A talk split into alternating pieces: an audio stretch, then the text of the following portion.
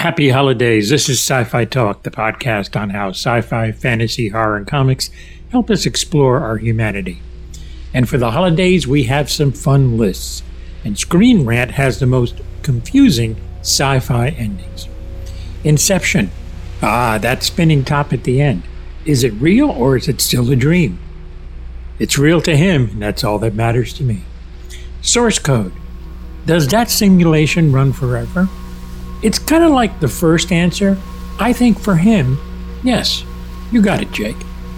And Looper, a film I loved and covered, young Joe shoots older Joe, thus severing that timeline. I had no problem with that. I think it works and it was a logical solution. Did I say that word? Total recall. Is it a dream, as before, to maybe Arnold Schwarzenegger? Maybe, maybe not. I don't know. In 2001, the ending, the hotel room, and the transformation as Bowman ages and then becomes a star child. The funny thing is, Stanley Kubrick actually talked about what the meaning of the film is a few years later.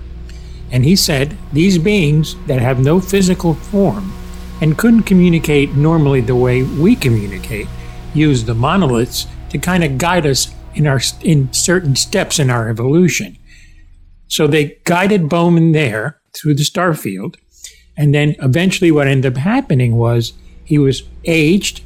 It would seem to be a matter of minutes, maybe it was years, don't know. And then he becomes the star child. But it's a movie that people have been talking about.